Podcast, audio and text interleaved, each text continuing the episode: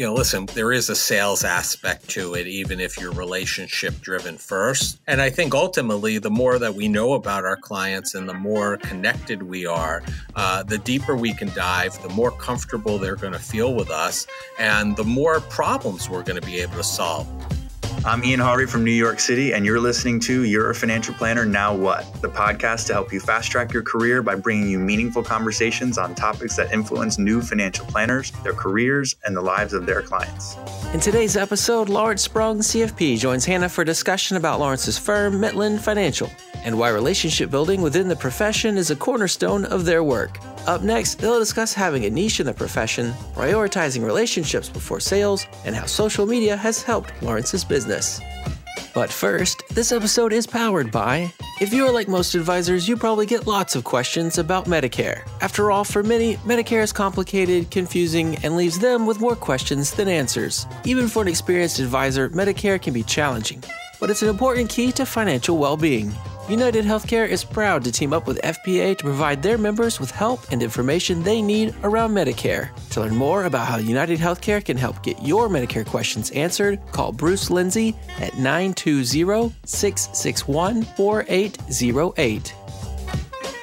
Well, thank you for joining us today, Lawrence. Thank you for having me. Well, I am so excited that you're here. Um, and you started in the business in 1996, which in some ways doesn't feel that long ago, in other ways it does. So perspective is a funny thing. But I am curious, you know, when you first started versus a new planner coming today, what are the similarities or differences that you faced with what new planners are facing today? Yeah, Hannah, that, that's a great question. I, I, think that there are a lot of similarities and uh, a lot of differences. And I think there are probably at this point more differences than similarities. Um, when I started back in 1996, uh, we were given basically a stack of cards and told to start cold calling and I was making, you know, five, six, seven hundred dials a day. I was the traditional smile and dial. And, um, you know, in some ways it was not a lot of fun, but in other ways it was very educational because it taught me, you know, how to accept rejection very easily and was really uh, helpful later on in my, uh, in my career. And so- I think, yep. I just have a question. Did it work? Like when you're doing that many number of phone calls, like did you actually get clients out of that? Yeah, I mean it was truly a numbers game. Uh, you know, they really had, you know, these were organizations that were really sales driven, so they had the numbers down. Basically, you made 500 dials a day, you'd talk to 50 people that they would actually pick up. You'd have a quick conversation with them and 10 of those people, uh, 5 to 10 of those people would actually turn into more meaningful conversations and perhaps uh, a, a, sale. It was more sales oriented at that point than relationship driven. Uh, but this was before a lot, you know, caller ID was really prevalent, call blocking. So it was a lot easier to get in touch with people. Today, I, I don't, you know, that's a major difference. I don't see how anybody could really build a career uh, using those same methods that I used back uh, back then. What are some of the similarities with what you went through versus what new planners are going through? Sure. I think similarities are, you know, this is a relationship business. It was a relationship business back then. It's a relationship business still today. Uh, the main, the, you know, the difference there is how you get there. It was predominantly through telephone back then.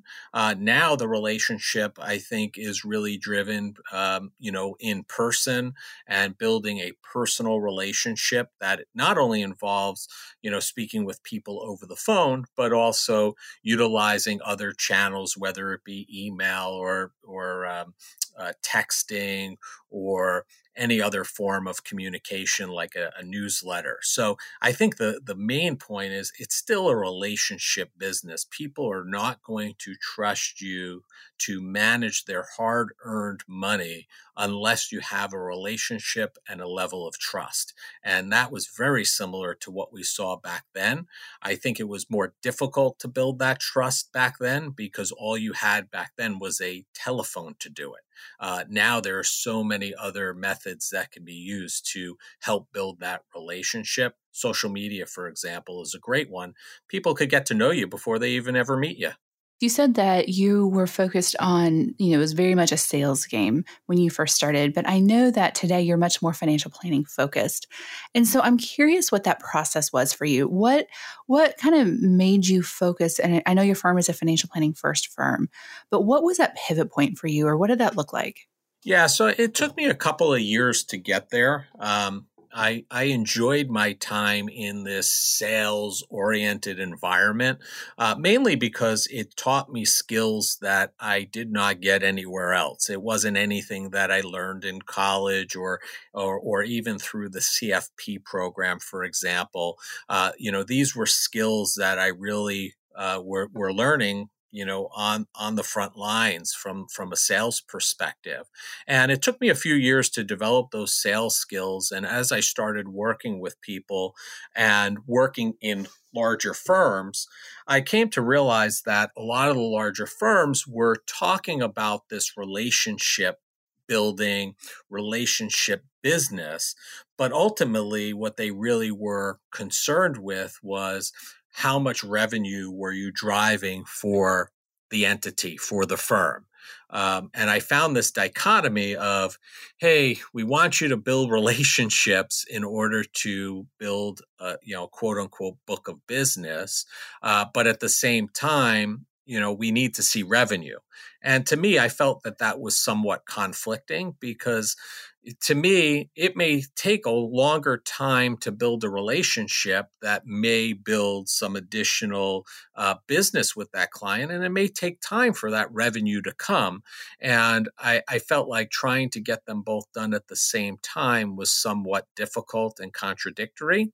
So, you know, after you know a couple of years of learning this and and seeing it and, and refining my skills i really decided that i needed to make a transition move away from a larger entity that you know had some ties to different products or services that they were looking to uh, engage clients with and really go independent and put the client first and really be concerned with building the relationship.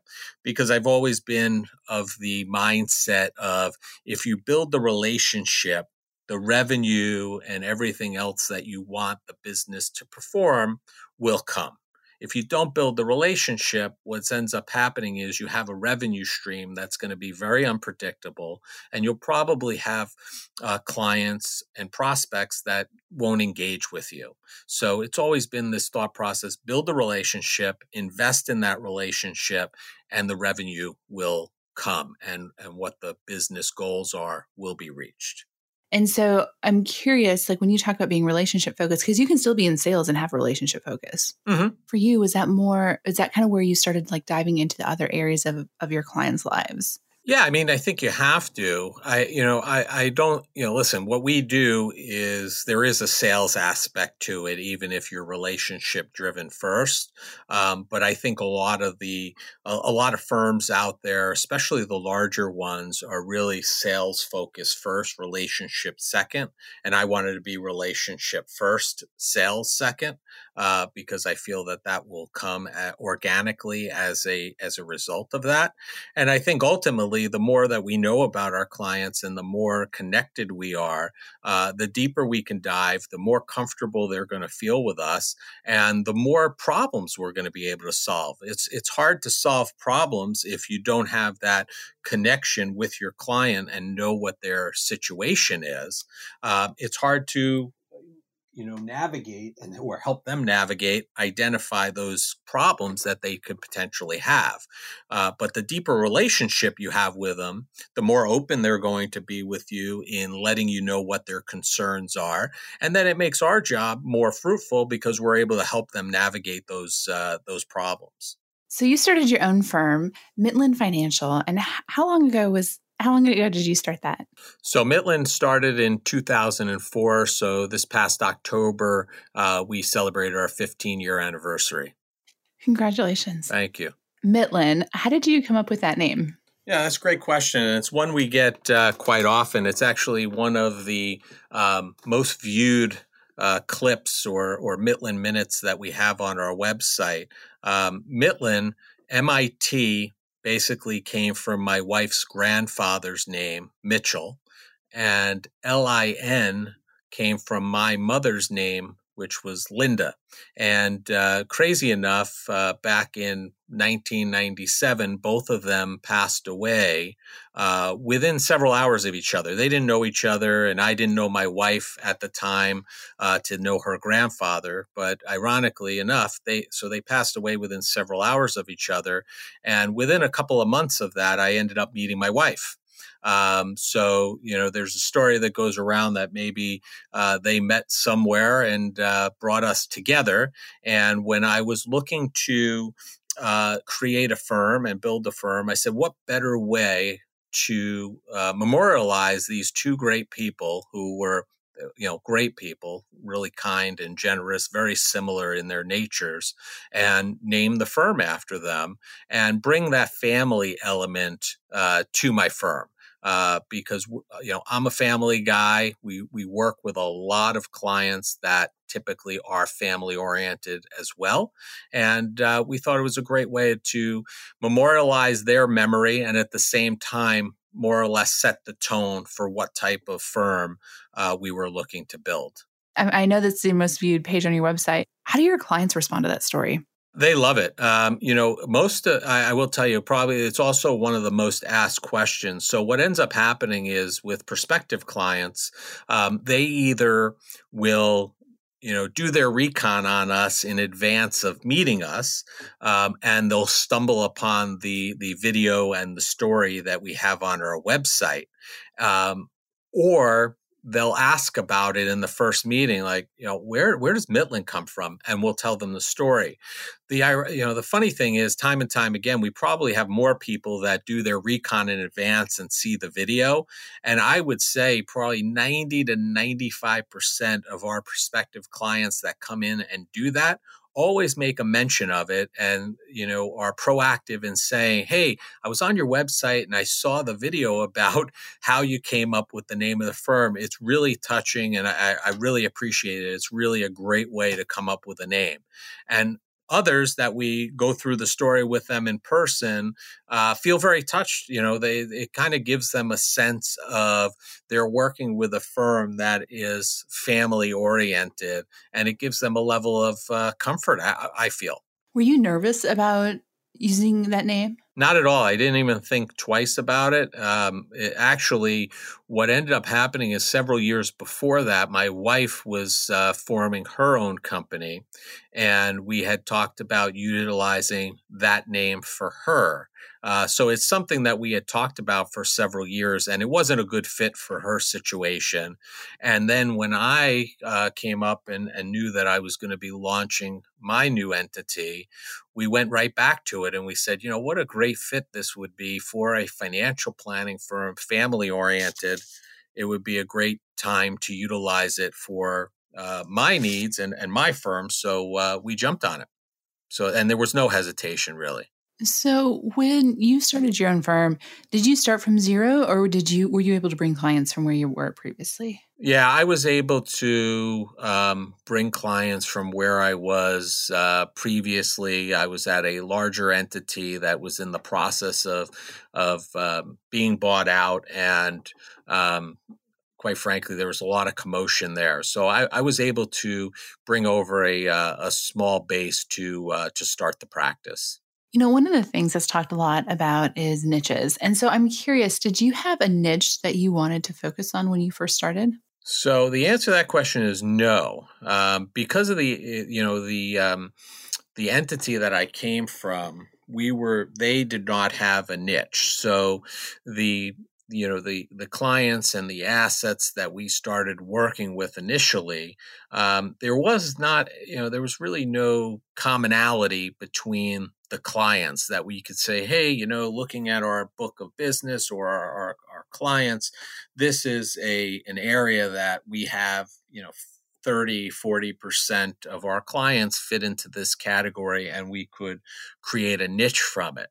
So you know we didn't have that you know homogenous pool if you will.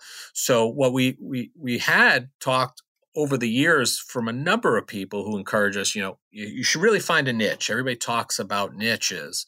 And we tried to focus on certain areas, and, and quite frankly, it felt for, forced. And I didn't feel like I had a real dedication to uh, the niches that we were trying to implement.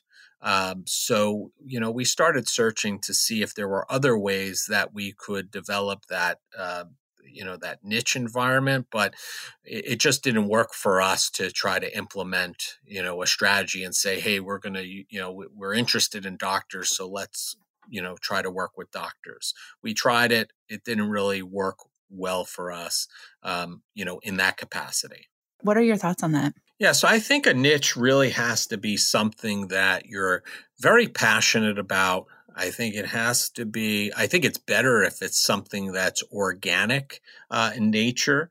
Um, you know, to some degree, I would say we right now do have a couple of niches, um, but they were things that kind of came up organically. They weren't ones that we said we were going to just focus on. Um, you know, one of them happens to be working with uh, authors in the romance field.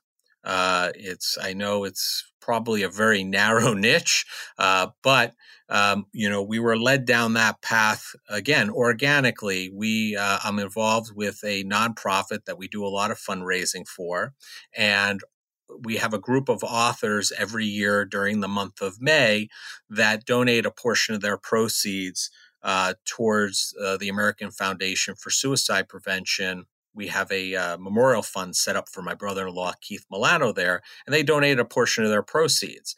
Uh, so organically over time, because of this relationship that we had, um, we ended up working with a number of authors in the romance field. So I, I, think that rather than trying to say, hey, this is a great niche, let's focus on it, I think you really have to look at where you're most comfortable and where organically you think you can kind of fit into those niche areas that might work for you. I love that story because it was something that you cared about that you were going to do anyway. You didn't I mean, maybe I'm wrong, but you didn't do that to garner business. You did it because it was important to you and and you wanted just to do it. And then business came out of that. Absolutely. I mean, I I I very infrequently do anything with looking at getting business first. Typically, there's some other root cause or, or root reason for me doing something. And then organically, if business comes from it, fantastic. If not, then it wasn't really the intention anyway. So there's really nothing lost in uh, in doing what I do because because I wanted to do it from the outset.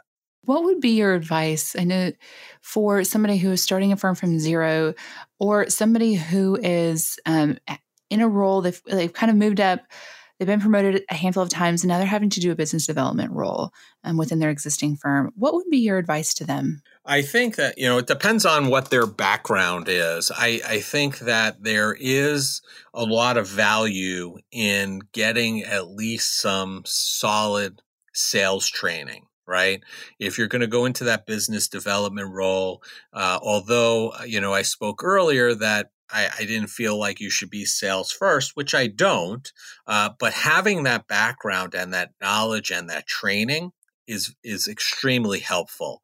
Um, you know, and how you use it can be a difference maker. So I think that's something I would consume anything and everything I could regarding the sales process, the relationship building process, um, and that's something that you should uh, really incorporate as you enter or even prior to entering that business development role.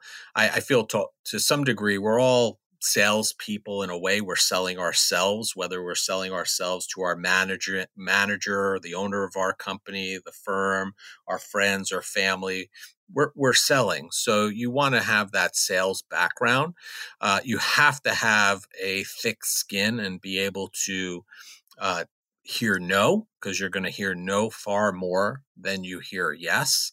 Uh, and thirdly, I would say persistence is definitely key. Uh, you have to be persistent and be able to, you know, um, take a situation and even when you're said no, evaluate whether there's going to be a further opportunity that you should be persistent and go back there um, and and try to re-engage people uh, because sometimes you may just have gotten them at the wrong time wrong facts wrong circumstances and if you re-engage them later on um, it, will be very helpful. Um, so I, I, think that those are probably three things that I would focus on initially that I, I think would be very helpful for them moving into that role you know, one of the things that I've come to really realize is, you know, people have different backgrounds, they have different skill sets, they have different training, they have different experience that they're bringing to the table. And it's really being aware, that self awareness of like, what is it, what, it, what do I have that's going to help me in this role? But also, what don't I have? Like, what, what skills do I need to go develop and find? Um, because, like you said, somebody who's been in sales, maybe they need to go fi- like find more training on how to do financial planning well or somebody who has a strong financial planning background, it could be, you know, in, in sales, or it can be a whole host of different um, other options. Yeah, I, I, agree. And I also would say that, you know, just because you want to be in the financial planning field uh, doesn't mean that you have to be a, uh, for lack of a better term, a frontline advisor. Uh, you know, there are some great roles in this industry uh, that you can be extremely successful uh, financially and life and otherwise uh, within the industry without having to be on the front lines and selling and building those relationships to uh, be that rainmaker. Uh, there are a lot of roles that are available, and it's a matter of finding out what role within the industry is going to be the best fit for you and then refining that and honing honing that skill to be the best you possibly can be. Um, it doesn't have to be you being the rainmaker at a firm you know there are plenty of other options out there and i think a lot of folks go into this thinking that they want to be the rainmaker of the firm uh, because they feel that that's going to be their uh, the mo- maybe the most lucrative position and it really doesn't have to be that way well, one thing you alluded to is one of the big differences in today's today's world for new financial planners is the presence of social media and how the internet has really changed the game. And so when I go to your website, I can't help but notice you have quite a few videos up. And so I'm curious to hear um, kind of what have you done in the in that social media space or in that online marketing space with your firm? Yeah, I mean, I think that anybody who's in the industry today um, has to be out there and has to have a social media presence. Um, you know, I've had one for a long time, uh, but at the same time, I've probably in the last maybe two to three years really boosted it up um, and we're across all platforms so a, a couple of things that we do uh, we typically will post a, a, an article of interest every day uh, that is one area which will go on all social media platforms. Uh, we also uh, usually every other week uh, we will write a blog article uh, regarding a topic of interest.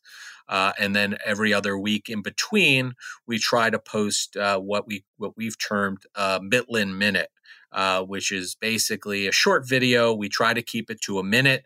Uh, sometimes we go over, and you know we'll focus on financial and non-financial topics. So, for example, um, you know recently we posted one on what is the S and P. We hear about it every day on CNBC. Clients hear about it. Do they really know what the S&P 500 is. Uh, so we do a quick video on that. Uh, we'll be filming a video shortly because uh, we're in the month of May right now and it's Mental Health Awareness Month. So I'll be posting a video about Mental Health Awareness Month and uh, some of uh, our firm's fundraising efforts behind that. Um, so it's non-financial and financially related.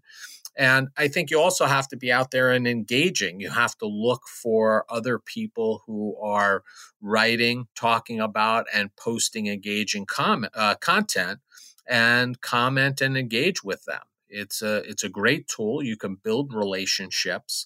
Um, one of the other things that we've done that has been successful for us is um, I, I've kind of incorporated my personal life a little bit. I could give you two parts. One is uh, I grew up playing hockey, I still do, and uh, my kids are very actively involved in travel hockey, which takes us all over North America. And um, about a year or so ago, my son scored a championship winning goal, and we posted the video on LinkedIn. Uh, long story short, we ended up getting about 12,000 views. Uh, I ended up getting, uh, we ended up building two new relationships with new clients for the firm from that video. Um, and in addition to that, we had people who are other people in the hockey community started guessing what rink my son scored that goal at. So I said, you know what? I think we have something here. And I started filming short videos at every rink that I went to with my sons. And starting this past September, we started filming what guess what rink Larry's at. And basically, I film a you know 30 second to one minute video at a rink somewhere in North America. Uh, we post it online on Tuesday. By the following Monday, we take all the right answers and um, pull a winner out of the hat and we make uh, the firm would make a hundred dollar donation to their charity the winner's charity of choice and in their name. So um, basically every other week we're pulling a winner making a donation and we've gotten very good response from people and we've built some and started some great relationships uh, with this from people in the hockey community which you know going back to our conversation earlier is a niche, uh, quote unquote, uh, but it's something that I'm passionate about, involved with every day. And there are certainly planning issues and financial issues within the hockey community. So it's become another natural niche for us. Um, and then the second piece that we did, I did personally, was last year I went on a safari. Uh, we, uh, my family and I went to South Africa, and we went on a safari. And basically, every stop along the way, I'd film a one or two minute video about the location we were in and where we were. And um, when I came home, we basically uh, started posting those every other week. I think we ended up with like 12 videos. So we ended up with 24 weeks of content. And people really enjoyed seeing where we were going and the different places. Um, and, you know, so going back to your question, I think it's important for you to be out there. Um, not necessarily from a business standpoint you know, but from a credibility standpoint, and it really allows your clients current clients and potential clients to really learn about you and see what you're all about. And uh, it really may make it a lot easier at some point if they see you 5, 10, 15 times. You know, chances are they might reach out to you and say, when, when something may not be ideal for them, and say, hey, can you help me out? I have a question about XYZ and um, it really can build relationships. And I think it's really key for anybody in this industry to really have a uh, a social media presence out there.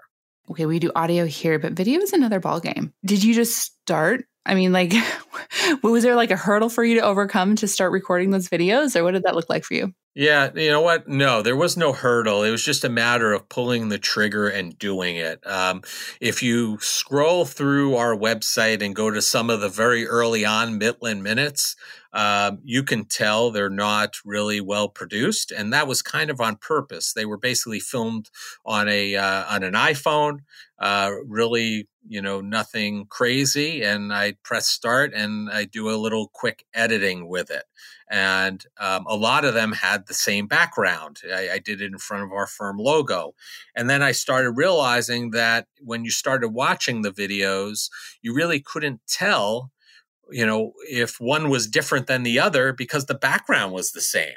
So if you looked at week one and week four, you couldn't even tell that they might be different videos because the background was the same. So we started, uh, you know, I moved that from just an iPhone to a a tripod and an iPad with a light. And, you know, we've moved into different things along the way and we've refined the process. Um, one of the things that I've and we we change the background, so I'll film them outside sometimes, or in my house, or in the office in a different location, um, because it's key. And you know we've refined things along the way. Uh, originally, we didn't have closed captioning. We added that because um, I can remember exactly. I did a video. Um, I think it was for when I played. I, I, played in a fundraiser with the Israeli national hockey team, and uh, somebody saw my video and they said, "Oh, hey, you look good in that Israeli hockey jersey." And I said, "Oh, what did you think of the uh, the content?" He goes, "Oh, I didn't listen to it." He goes, "I just saw you in the in the jersey." So I was like, well, you know what? Most people probably are maybe, you know, at work, just seeing the video, not, they don't want to turn on their volume. Uh, we got to add closed captioning. So it's been an evolutionary process and we've gotten better. The one thing that I will not change is I don't want it to be highly produced. I don't want it to have uh, this, um, this cachet that we are having a production company edit it.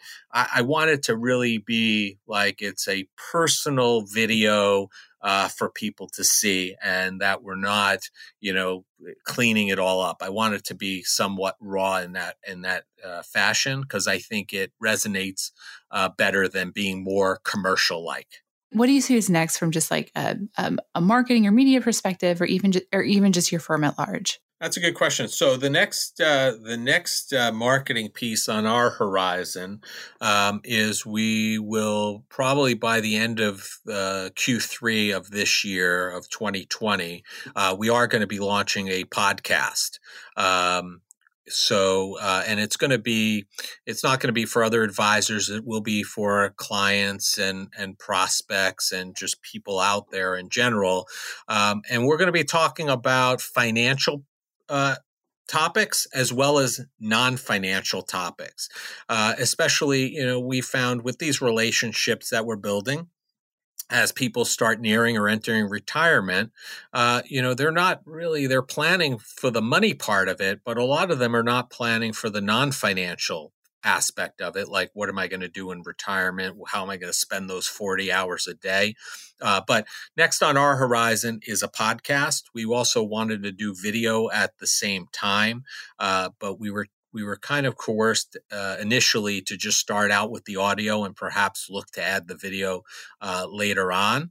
Um, and you know, I've I'm also toying around with the idea of a book, um, which may be in the works soon. But you know, I'm always looking for more ways to get our name and you know, again, put it out there about who we're about so people will have the ability I, I, think it's very clear going back to like one of our original questions one of the major differences uh, today versus when I started in the business, people have a much better ability, clients, prospective clients have a much better ability to find out about you and know what you're about before they even come in the door.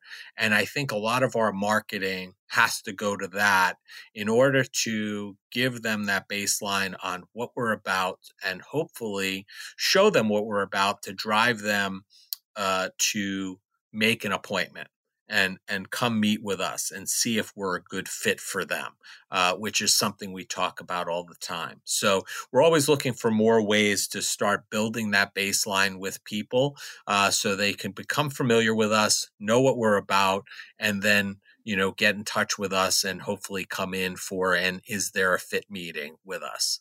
I, I just love that the client is really like the focus of this. It's you know how do we provide the most value to our clients, um, and I think I think that's just really powerful. Thank you. What would be your advice to new planners as they're starting in the profession? I think that that's another great question. I I think that if you know if I was entering the business today. I, I think that uh, you know the advice that I would give to myself today, knowing what I know, is you know you have to go into this with an open mind. Um, you know as i mentioned earlier just because you're getting in the business and you think you want to be an advisor um, that's great. Don't uh, you know minimize or mitigate that uh, that thought uh, but have an open mind. Maybe maybe you think that that's going to be the best avenue but there might be other great um, roles within a financial planning firm that might be a better fit. So number one i think have an open mind number two i work hard you know do what whatever you need to do. Um, i think one thing that's similar to when i uh, when i started and similar today is you know be the first one in and the last one out. You know be available to help out in any way. Although your role might be x if somebody within the firm asks you for help with y I would suggest do it. You may learn something that you will be able to keep with you for the rest of your career that may be uh, helpful. Uh, I think another thing is I would find a role where you're not only going to be working, but you're going to have some type of mentor relationship. Um, and what I mean by that is, for example, I we just hired or I hired a, uh, client service manager in January. Uh, he comes to us with some background in financial services, relatively new, um, and basically. The, one of his questions, which fit very nicely with uh, what I was planning on doing when he uh, was looking at the opportunity, was Am I going to be working directly with somebody to learn? And I think that that's a key. You know, if you're going to go work for a firm, I would try to work for a firm where you're not only going to be working for somebody, but you're also going to be working with them, meaning you're going to be able to learn from them. They're going to take you in on meetings. They're going to do a breakdown with the meeting. You know, you really just want to be in this absorption phase because it's all stuff that if you, you assuming you stay in the profession, uh, is going to be helpful. And I think three is I would go into it uh, with the goal of obtaining your CFP. I think it's I think it's a great differentiator. Uh, it's something that I've used to differentiate myself. Uh, it took me, uh, you know, several years into the industry to uh, sit down, study, and, and pass uh, the CFP. But I think that that should be something. The earlier you do, the better. Uh, especially, you know, being a next generation, new, uh, new to the industry, young. You know, as you uh, get older in this industry, your life's going to become more complicated. You know, you may find somebody, get married, start having kids, buy a house. Things get more complicated. It makes it that much more difficult to sit down and dedicate the time to the CFP. So I think that's something that you should have in mind uh, very early on. If you are like most advisors, you probably get lots of questions about Medicare. After all, for many, Medicare is complicated, confusing, and leaves them with more questions than answers. Even for an experienced advisor, Medicare can be challenging, but it's an important key to financial well being. United Healthcare is proud to team up with FPA to provide their members with help and information they need around Medicare. To learn more about how United Healthcare can help get your Medicare questions answered, call Bruce Lindsay at 920 661 4808. Love what you hear on this podcast? Join us in the FPA Activate Facebook community, where you'll find a community of other passionate planners like you. Not only that, but there are live How We Do What We Do sessions focused on what real financial planning looks like in practice. Be sure to join us there to lend your voice, become a better planner, and help grow the financial planning profession.